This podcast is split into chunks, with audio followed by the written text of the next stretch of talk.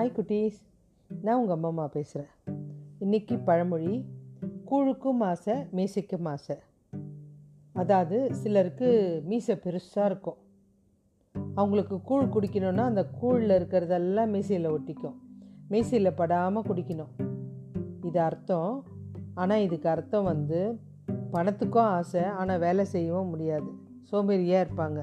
ஆனால் நிறைய சம்பாதிக்கணும் இப்படி இருக்கணும் அப்படி இருக்கணும்னு நினைப்பாங்க. அதான் கூழுக்கும் ஆசை மீசைக்கும் ஆசை. இப்போ கதைக்கு போகலாம் ஒரு பெரிய ராஜா இருந்தார். அவருக்கு எல்லா வசதியும் இருக்குது.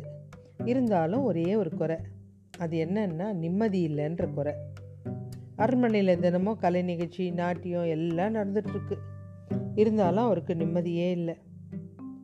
சரி நிம்மதி எங்கே கிடைக்கும் அப்படின்னு தேட ஆரம்பித்தார் உடனே அதற்கு என்ன பண்ணுறதுன்னு தேடி பார்க்குறாரு நாட்டில் இருக்க பெரிய பெரிய அறிஞரெல்லாம் கூப்பிட்டு வர சொல்லி எல்லாரும் சேர்ந்து வந்தாங்க. அவங்கள பார்த்து நிம்மதி எங்கே இருக்குது அப்படின்னு கேட்குறாரு அவங்களும் தெரிஞ்சால் ஏன் ராஜா இப்படி நாங்கள் உங்கள் முன்னாடி வந்து நிற்க போகிறோம் ராஜாவோட கேள்விக்கு ஒவ்வொருத்தரும் ஒவ்வொரு விதமாக விளக்கம் சொல்கிறாங்க எந்த பதிலும் அரசருக்கு திருப்தியாகவே இல்லை.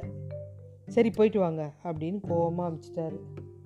ஒரு நாள் அவருடைய மாளிகையில் நின்று வேடிக்கை பார்த்துட்ருக்காரு அந்த சமயம் தெருவில் ஒரு பிச்சைக்காரன் சந்தோஷமாக பாடிக்கிட்டு போயிட்டுருக்கான்.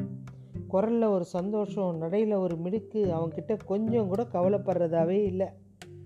உடனே ராஜா காவலாளியை கூப்பிட்டு உடனே போய் அந்த பிச்சைக்காரனை இங்கே வர சொல்லு போ அப்படின்றான். இவனும் உடனே போயிட்டு அரண்மனைக்கு வா அவனை கூப்பிடுறாரு. நான் வரல. அரண்மனைக்குள்ளெல்லாம் அடி எடுத்து வைக்க மாட்டேன் போயா அப்படின்றான். ராஜா கிட்ட வந்து சொல்கிறாங்க அரசருக்கு ஒரே ஆச்சரியம். அரசர் கூப்பிடுறாருன்னா அவன் பயந்து ஓடுவான். இவன் என்னடா வரமாட்டேன்றான்? இவன் ஒரு ஆள். இதில் வேற இப்படி பண்ணுறானே சரி என்னதான் சொல்கிறான்னு பார்க்கலாம். அப்படின்ட்டு கூப்பிட்டு அவனை விசாரிக்க சொல்கிறாரு என்னை பார்க்கணுன்னா ராஜா விருப்பப்பட்டா அவரை வேணா இங்கே தெருவுக்கு வர சொல்லு. போ அப்படின்றான். ராஜாவுக்கு கோபம் வரல. இவ்வளோ சுதந்திர உணர்வோடு ஒரு ஒருத்தர் இருக்கிறான்னா நம்ம போய் என்னான்னு விசாரிக்கலான்னு கிடுக்குன்னு ராஜாவே இறங்கி வராரு. பிச்சைக்காரங்கிட்ட போகிறாரு நீ கவலைப்படாமல் சந்தோஷமாக பாடிக்கிட்டு போறிய அது எப்படி முடியுது உன்னால்? ஏன் அப்படி கேட்குறீங்க அப்படின்னு கேட்குறான் அதுக்கு இல்லை எனக்கு அரண்மனையில் எல்லா சுகபோகமும் இருக்குது ஆனால் நிம்மதி இல்லை அப்படின்றான். இந்த தேசத்தில் இருக்க அறிஞ்சலெல்லாம் கூட கூப்பிட்டு கேட்டு பார்த்துட்டேன். அவங்களுக்கும் தெரிலன்றாங்க உன்னை கேட்டால் தெரியும்னு நினைக்கிறேன். அதனால தான் உன்னை சந்திக்கிறதுக்கு ஆசைப்பட்டேன். நீ ஏன் வரமாட்டேன்ட்ட? பிச்சைக்காரன் சிரிக்கிறான். மகிழ்ச்சிக்கு உங்களுக்கு தடையாக இருக்கிறது இந்த மாளிகை தானே? இதை விட்டுட்டு வெளியே வந்துட்டால் நிம்மதி கிடைக்க போகுது. நான் அரசன். எனக்கு நிறைய கடமைகள்லாம் இருக்குது. அதெல்லாம் விட்டுட்டு எப்படி வர முடியும் அப்படின்னு கேட்குறாரு ரெண்டும் ஒரே நேரத்தில் கிடைக்கணும்னா முடிகிற காரியமா? உங்கள் சுகபோகத்துக்கு விளையாதான் உங்களுடைய நிம்மதியை கொடுக்குறீங்க. என்ன பாருங்கள் என்கிட்ட எதுவுமே இல்லை. அதனால் எதுவும் போயிடுமோன்ற பயமும் இல்லை. நிம்மதியாக இருக்க.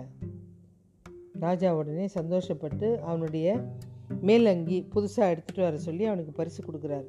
அவன் சிரிச்சுக்கிட்டே சொல்லிட்டான்.